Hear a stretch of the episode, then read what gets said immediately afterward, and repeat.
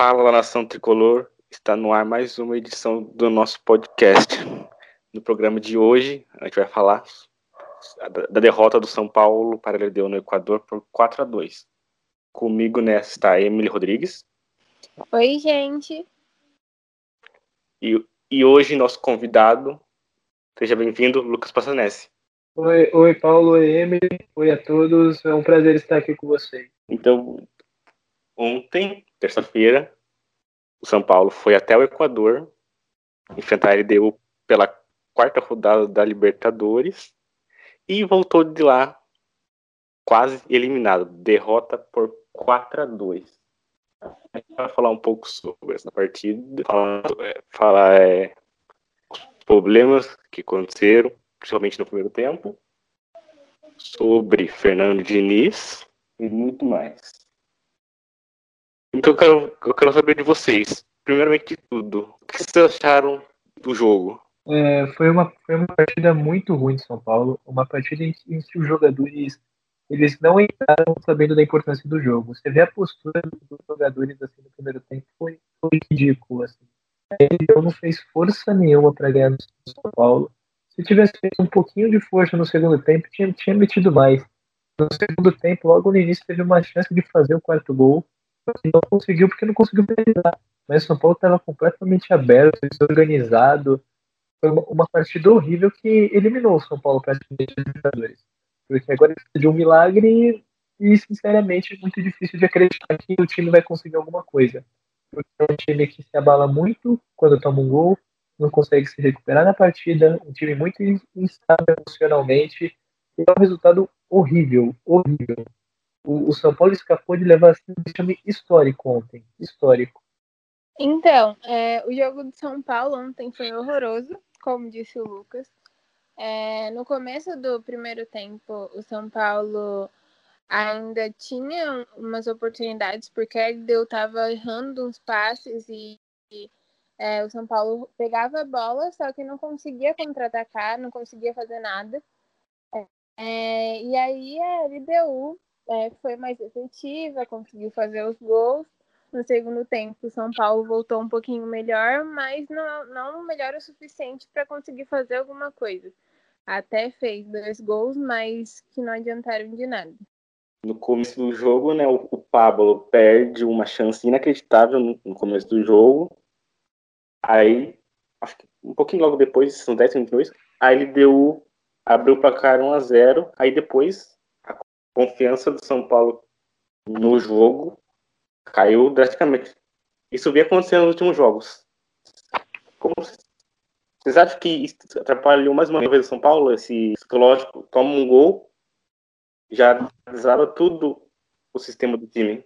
Tudo. Desaba tudo. Com certeza atrapalhou. Atrapalhou muito. É, e é um, um setor. É um setor que, que o São Paulo tem que trabalhar, porque não tem como continuar assim. Um clube do tamanho do São Paulo não pode continuar sofrendo com a questão psicológica desse jeito.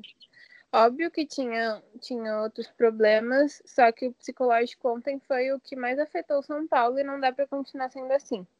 Eu concordo com a Emily.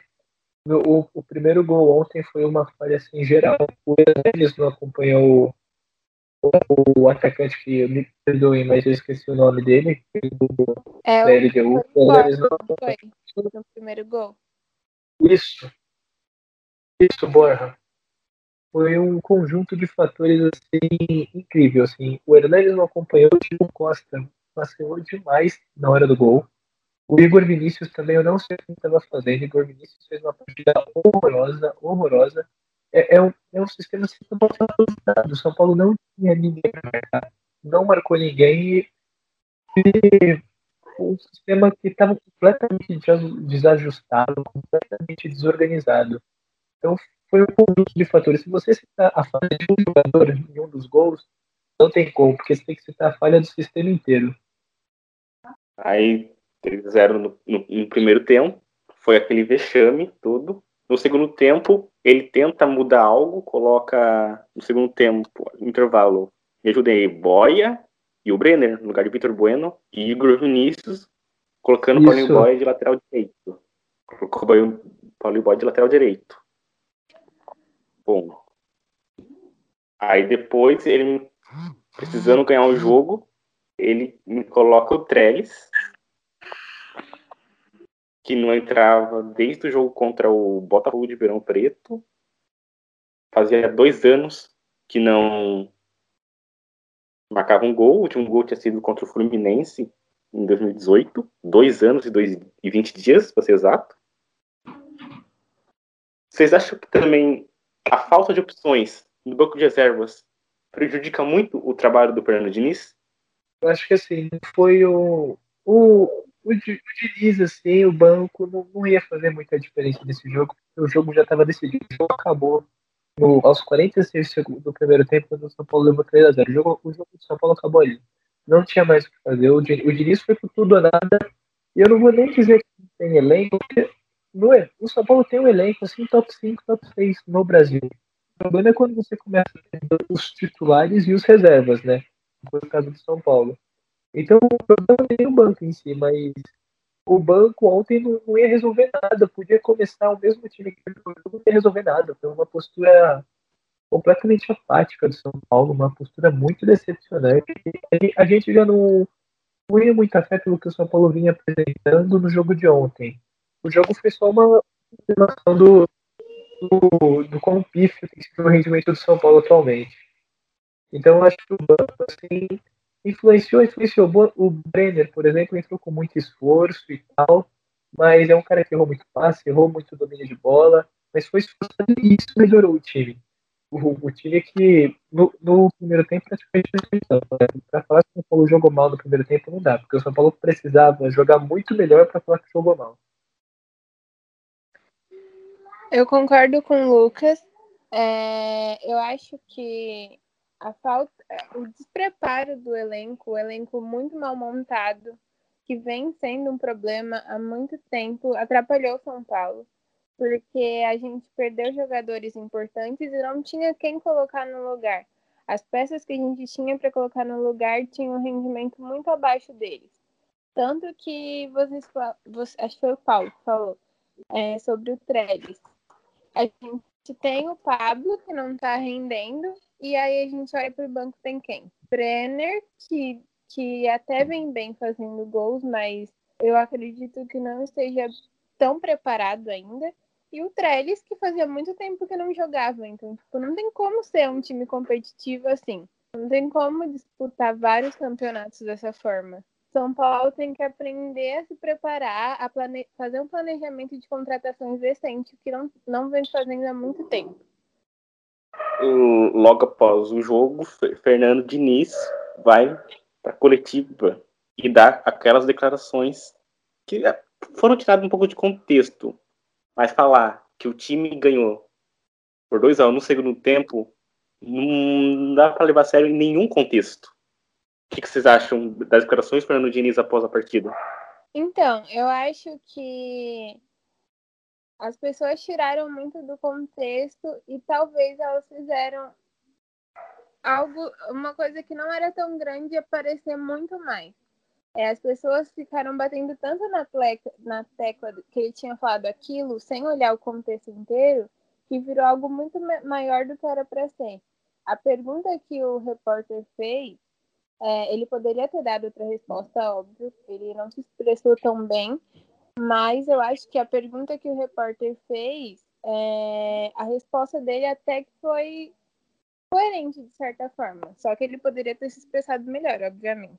É, foi uma. Assim, completamente de contexto infeliz, mas querendo ou não, foi infeliz do Fernando Diniz. E não dá pra você dar uma, uma declaração dessa, por mais que, que tenha o contexto dos jovens entrarem em campo, não sentir a pressão, mas não dá pra você analisar assim, porque, pô, se for assim, não quero no contexto geral. Era um jogo que já estava ganho pra ele. Ele deu, tinha o, o controle total do jogo. O São Paulo poderia, vai, por um milagre, ter empatado, era muito mais provável ele fazer 4x3 do que o São Paulo fazer um 4x3. Então foi, foi uma declaração que ele deu, tirou o pé no segundo tempo. Tirou o pé se poupando porque tem Libertadores, porque tem campeonato equatoriano. Então, foi uma declaração bem feliz do Fernando Diniz.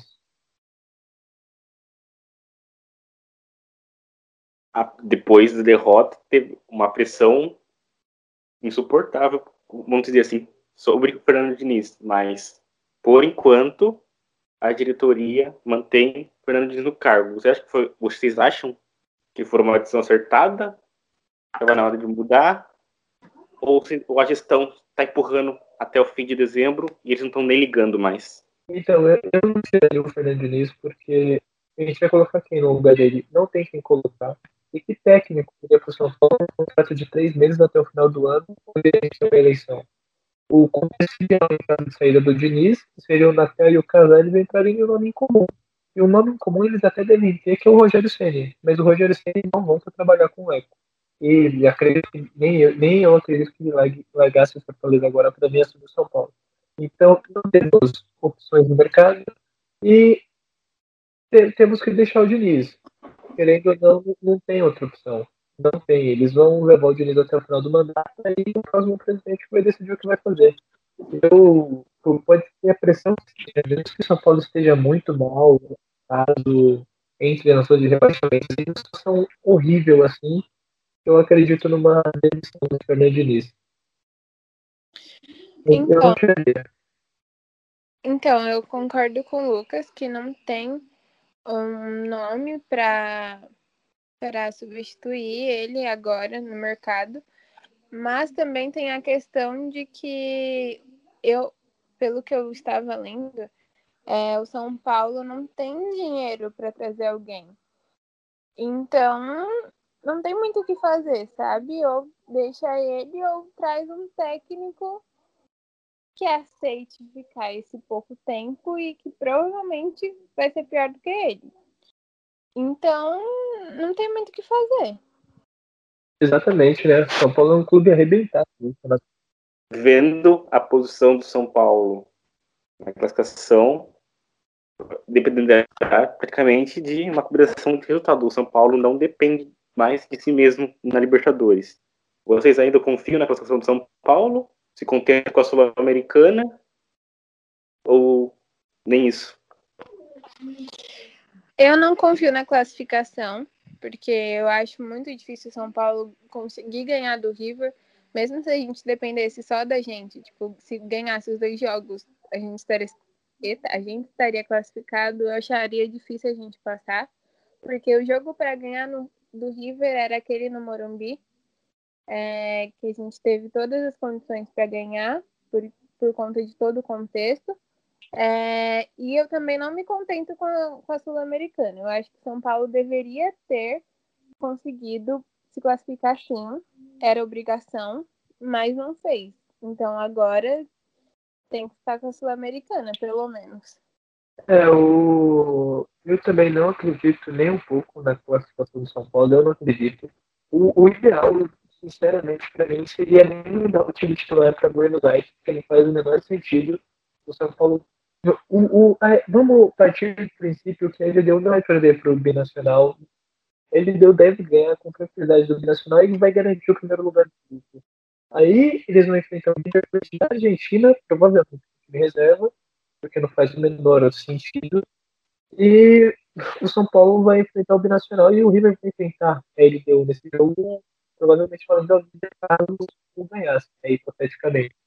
Então, eu não acredito na classificação. É melhor ficar com a Sul-Americana, que, tem, que é bem, tá bem mais acessível, tem times bem mais fracos e pode ser um caminho para o São Paulo, né, voltar a conquistar alguma coisa. Mas, em relação à classificação da Libertadores, eu acho melhor a gente já se conformar com a Sul-Americana. A gente não pode confiar muito no São Paulo contra times pequenos, por quê?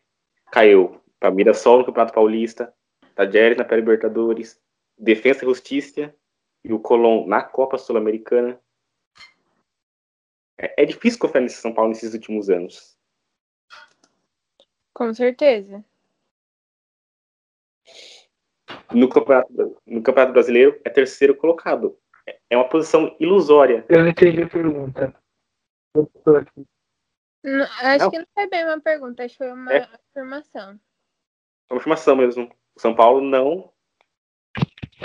Ainda vou ter confiança em São Paulo contra times pequenos, grandes, que seja. Sábado, tem o Internacional no Beira Rio. O que, que vocês fariam nesse jogo? Pouparia? Ia com força máxima? Mesmo sabendo que está quase fora da Libertadores?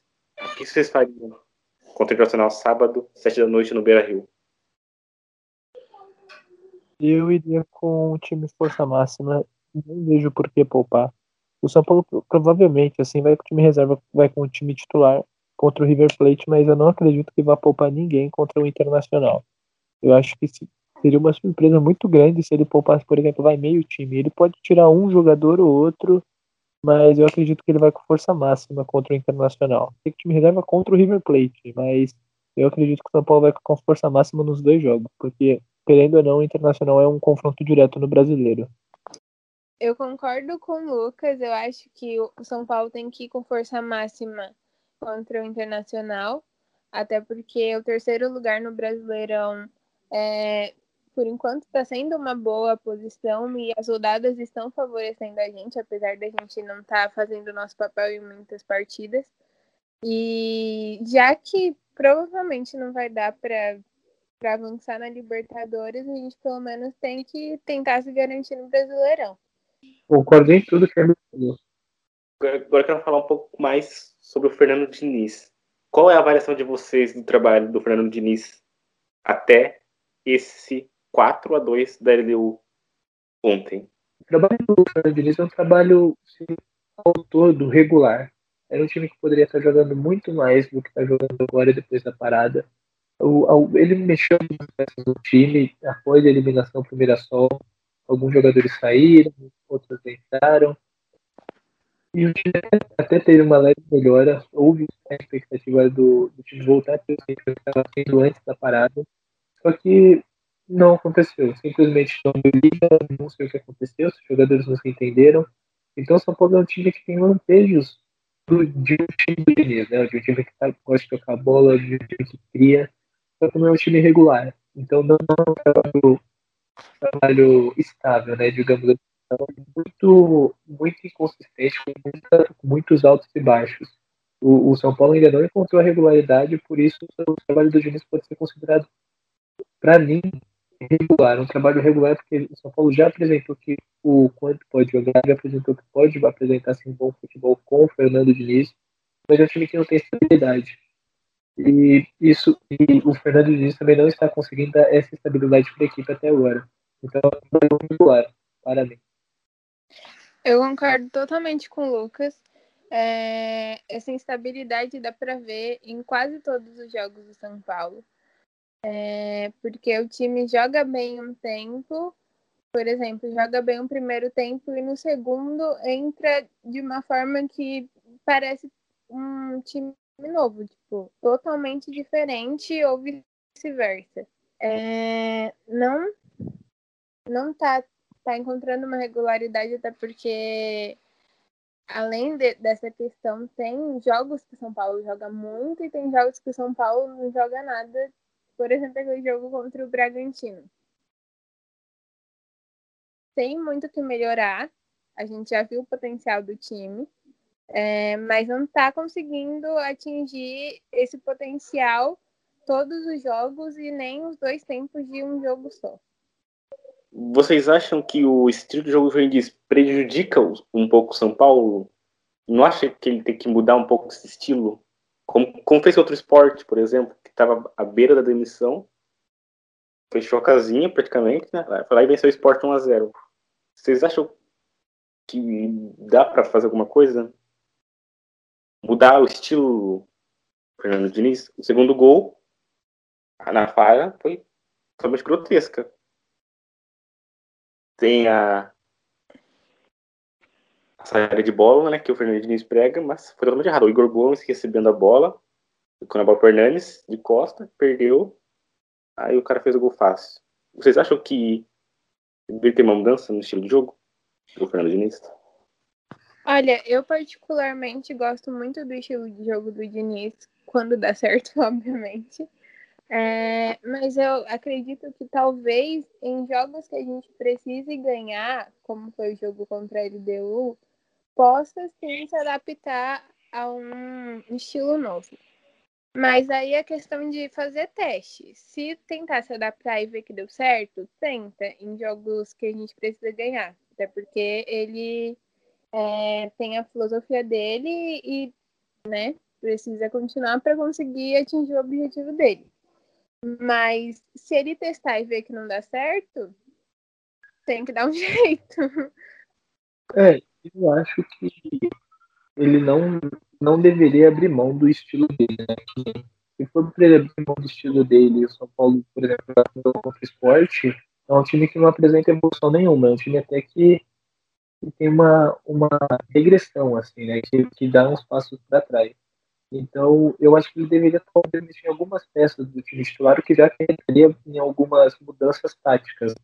Só que eu acho que ele não deve abrir mão dele. O, o gol, o segundo gol de ontem, né, que foi uma falha na saída de bola, foi um vacilo muito grande do Igor Gomes e do Hernandes. O Igor Gomes sabia que o, Igor Gomes viu o Hernandes, que o Hernandes estava cercado por dois, o Hernandes estava cercado por dois. O Igor Gomes não deveria ter tocado a bola de modo nenhum e o Hernandes deveria ter atacado a bola, né? O Hernandes ficou esperando a bola no pé. Acho que o problema não é nem o estilo de saída de bola, que isso que o gol correu assim, porque isso acontece mesmo. Eu, por exemplo, lembro do jogo do Real Madrid contra o Manchester City, que o Real Madrid foi eliminado da Champions League assim, né? Um erro de saída de bola. Então essas coisas acontecem. O fato não é esse. O fato é o rendimento muito baixo de alguns atletas, principalmente do meio de como o Tietchan. Então, assim, a partida do Tietchan foi horrorosa, horrorosa o, o não correu, o terceiro gol foi ridículo, ele não ter acompanhado o, o atacante, o meia do, da LDU. Então, o problema está nas peças, que não estão rendendo. Então, eu acho que talvez seja o caso de fazer uma mudança nos jogadores, tentando mexer o menos possível no estilo e na tática dele. Eu acho, também acho que, que é uma das principais questões do time está sendo o desempenho do, dos jogadores. Inclusive, eu acho que é normal acontecer aquele tipo de coisa na saída de bola no gol, igual o Lucas falou. É... E que o problema está sendo o desempenho. O Hernani devia estar tá mais atento naquele lance. E o Igor Gomes não poderia ter feito aquilo, como o Lucas falou. Então eu não vejo seja uma culpa do estilo de Diniz, e sim a, a culpa dos jogadores naquele lance. Sobre essa, esses jogadores, o Fernando Diniz tem insistido muito nesse, nos jogadores que não estão bem. Reinaldo na lateral esquerda, os principais. Reinaldo na lateral esquerda, o Tietê, depois da depois da paralisação, esqueceu o futebol, e o Vitor Bueno. Será que também tem o problema do Diniz de ficar insistindo muito nos jogadores? ou ele está tentando passar confiança para esses jogadores que visivelmente estão sem confiança? Depende. O Reinaldo, por exemplo, é um caso sério que eu já falei outras vezes, que até mesmo na fase do King Naldo, que viveu uma grande fase, era um jogador que apresentava os mesmos defeitos que ele apresenta agora, principalmente defensivamente. É um lateral que não sabe marcar. O São Paulo tem muitos problemas defensivos pelo lado esquerdo, tanto é que todos os ataques do River, perdeu eram pelo lado do Reinaldo. Então o jogador tem muitas falhas defensivas. O problema é que não tem que colocar. Se você quer colocar o lugar do Reinaldo sem mexer na configuração, você pode ou colocar o Léo na lateral e o Bruno Alves na zaga, coisa que eu não faria, ou então dar um Rafael na lateral esquerda. Caso contrário, você tem que mudar para uma formação com três zagueiros, adiantar mais o Reinaldo. Então, na lateral esquerda e o Liseiro se lesionou, né? Então na lateral esquerda não tem muito o que a gente fazer, não. E o Vitor Bueno é um jogador que, meu Deus do céu, não sei o que aconteceu com, com o Vitor Bueno, que tinha uma visão de jogo, tinha um passe apurado, tinha um pouco mais né, de agilidade. O Vitor Bueno está muito lento, está horrível. Quando o São Paulo joga com o Vitor Bueno, joga com anos em campo. E o Vitor Bueno parece que não demonstra vontade nenhuma, assim. Ele, ele é um jogador que olha pra cara dele, você não vê raça, você não vê vontade, você vê um cara acomodado. Um cara que não tá rendendo o que ele já jogou, né, no São Paulo. Ele já jogou muito bem no São Paulo, mas ele não tá rendendo. Então, a do Vitor Bueno seria o banco, porque ele tá deixando o São Paulo muito lento. O Paulinho Boia, quando entra no lugar dele, dá muito mais velocidade pro time, dá muito mais verticalidade. E o Tietchan tem um jogador que não voltou da paralisação. É um jogador que está muito abaixo, está dando muito toquinho de lado, está dando errando coisa boba. Na marcação ele não está se empenhando, foi, foi ridículo assim o, o terceiro gol da LDU, que ele não acompanhou o jogador, o jogador do time. Ele simplesmente apareceu lá para ficar na foto. Ele viu que o cara estava livre, ele provavelmente deve ter visto que a bola ia para lá mesmo, ele continua trotando. Então é um jogador que merece uma bronca séria do Diniz e, consequentemente, um banco. O problema é quem colocar no lugar dele. Porque, por exemplo, se a gente colocar o Luan, o Luan é um cara que tem uma característica diferente do Titi, né? O Luan é um cara que tem um poder de marcação muito forte, mas tem uma saída de bola ruim, ruim né? Então, essa é a questão. Não tem quem colocar no lugar do Titi. Você pode pôr o próprio Luan, sim, só que aí vai mudar um pouco a característica. Não vai ter tanto essa qualidade na saída de bola. Mas o Tietchan, assim, se eu posso falar, é o, junto com o Vitor Bueno e depois do Vitor Bueno do Reinaldo, é o pior jogador de São Paulo após a paralisação. Então acho que o erro não é nem do Diniz. Na verdade, não dá para falar que não é erro do Diniz, porque é, né? Não tem como insistir com, com o Vitor Bueno, por exemplo. Mas o Reinaldo a gente não tem o que fazer. O Liseiro que estava substituindo ele machucou. E o Tietchan, com o estilo de jogo dele, não tem alguém para substituir.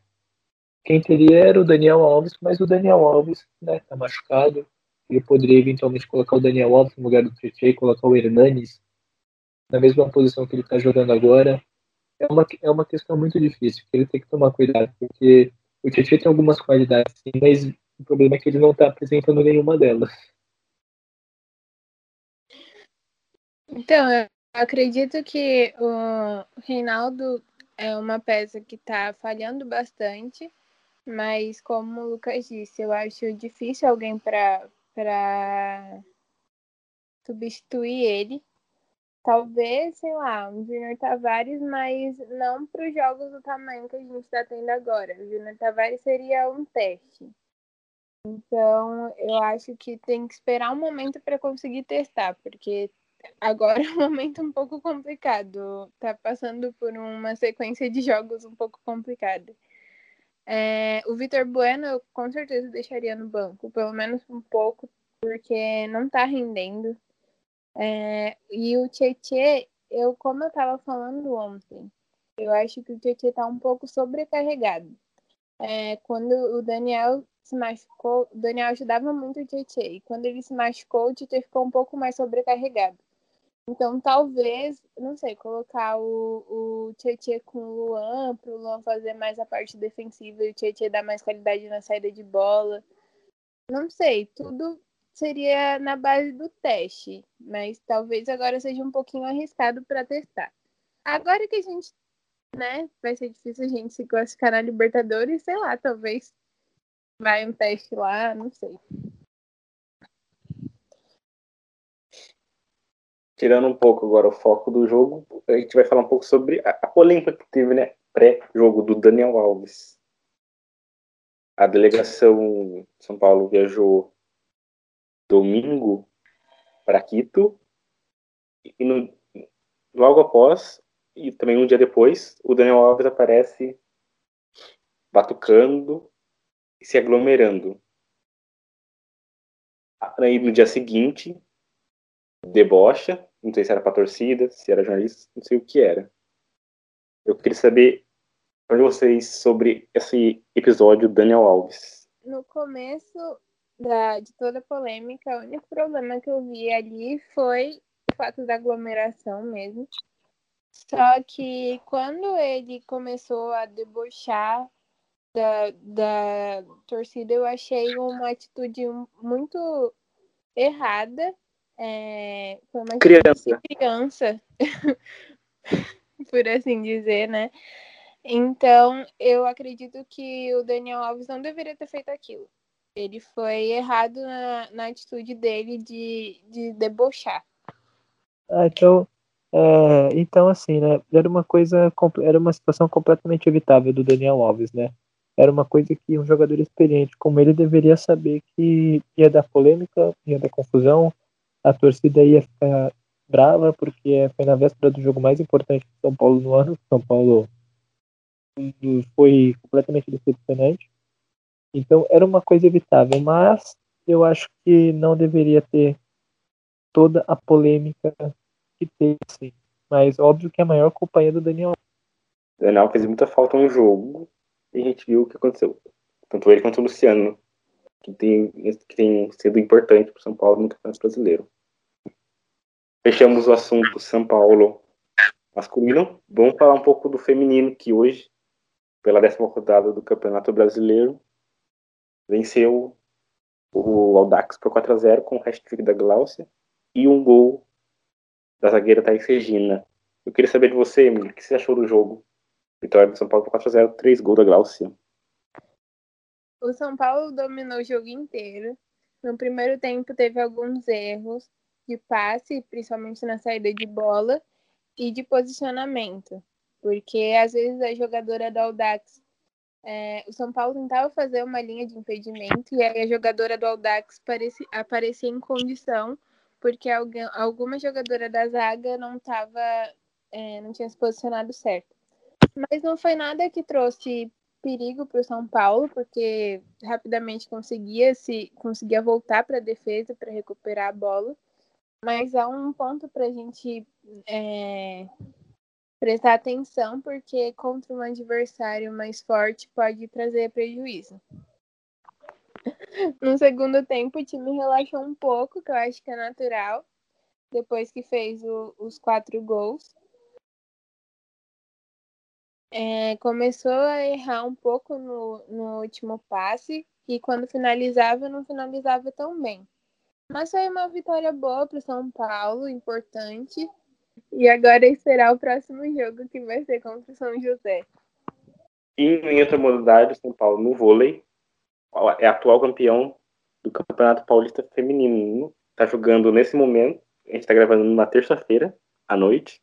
O São Paulo vai jogando contra o Valinhos lá em Barueri. Para encerrar a nossa edição de hoje, eu quero palpite sim. Palpites para sábado, Internacional e São Paulo.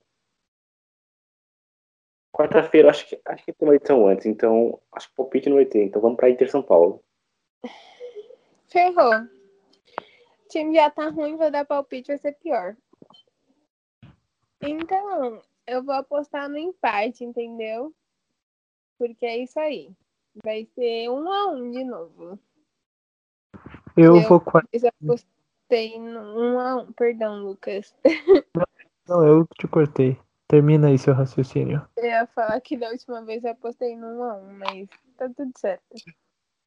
Eu vou no 1 a 1 também, eu acho que vai ser um empate. Eu vou 2 a 0 Internacional. Meu Deus, Paulo. Tá amarrado. É. Eu não tenho confiança nesse time, sinto muito. Vai tomar uma, um varinho no Beira Rio. Foi é um resultado. Gente, calma. Eu não me surpreenderia nenhum. Eu também eu... não me surpreenderia, mas ainda eu prefiro ter expectativas. É. Minhas, minhas expectativas são baixas. Para mim, não é surpreendente se, se o Eduardo Cudê dá o famoso nó tático no Fernando Diniz, que é fácil. e o São Paulo fazer o que fez no primeiro tempo em Quito, fazer novamente no Beira Rio.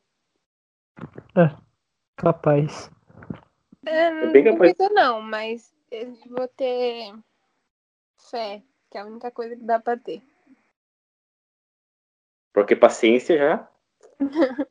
Até eu, que sou muito paciente com esse time, não tive paciência nos últimos dois jogos, eu não sei nem o que tá acontecendo. Vocês assistiram o jogo inteiro ou, ou como algumas pessoas vocês desistiram ontem? Ah, eu botei pra assistir. Eu botei pra vexamiria. Eu, eu queria parar, mas eu tive que assistir. Eu assisti o jogo inteiro. Eu assisti porque eu queria saber até onde ele vexamiria. Eu também, eu também, eu fui nessa. Eu, eu queria saber até onde se o São Paulo ia manter a luta pela honra, pela dignidade ou se ia ser humilhado. A dignidade do São Paulo acabou oito anos. Mas eu acho que com, com o passar do tempo foi ganhando requinte de crueldade. Esse ano, então? Nossa, esse ano tá. Mirac... Mirassol, agora São Paulo pode ser eliminado do, da fase de grupos. Isso, é, a última vez que isso aconteceu foi em 1987. Ai, meu Deus, tão triste. Eu pensei que esse ano seria diferente, São Paulo campeão paulista, ia ser bem na Libertadores. Nossa, antes da Paraíba tava toda iludida. Pra mim, o São Paulo seria campeão paulista. O título paulista, pois bem. Mas tem expectativa e realidade. A realidade do São Paulo é essa há oito anos, infelizmente. Então, depois desse mini desabafo no final, a gente vai encerrando por aqui. Queria, queria uma considerações finais de vocês. Quais são as considerações finais de vocês?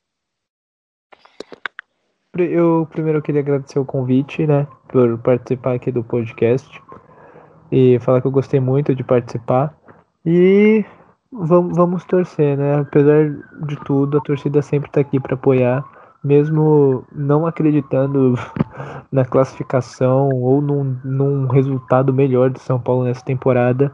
A gente está aqui para torcer e a, só a gente ama esse clube, né? O, as pessoas que dizem ser São Paulinas dentro do São Paulo não são. Então a gente tem a, a torcida que carrega esse clube. Então é isso, eu acho que a gente tem que torcer até o final mesmo, não, não acreditando. Logicamente, não, não, não tem motivo nenhum para acreditar, né? Vendo tudo que tá acontecendo, mas a gente é a torcida, né? A gente que realmente ama esse clube, a gente que carrega ele nas costas. Depois das considerações finais do Lucas, não tem nem mais o que dizer, porque é totalmente o que ele disse. Tudo bem. Pra mim, não afundem mais o São Paulo. Não apequenem mais o São Paulo Futebol Clube. É só isso que eu peço. Então a gente vai ficando por aqui. Agradecendo mais uma vez ao Lucas e à Emily que participaram aqui. Você pode ouvir o nosso podcast na sua plataforma de streaming favorita. Estamos no Google Podcast, no Spotify, no Breaker, no Overcast, no Pocketcast e no Rádio Public. Essa foi mais uma edição do podcast. Muito obrigado para você, por você ter ouvido. Valeu e até a próxima.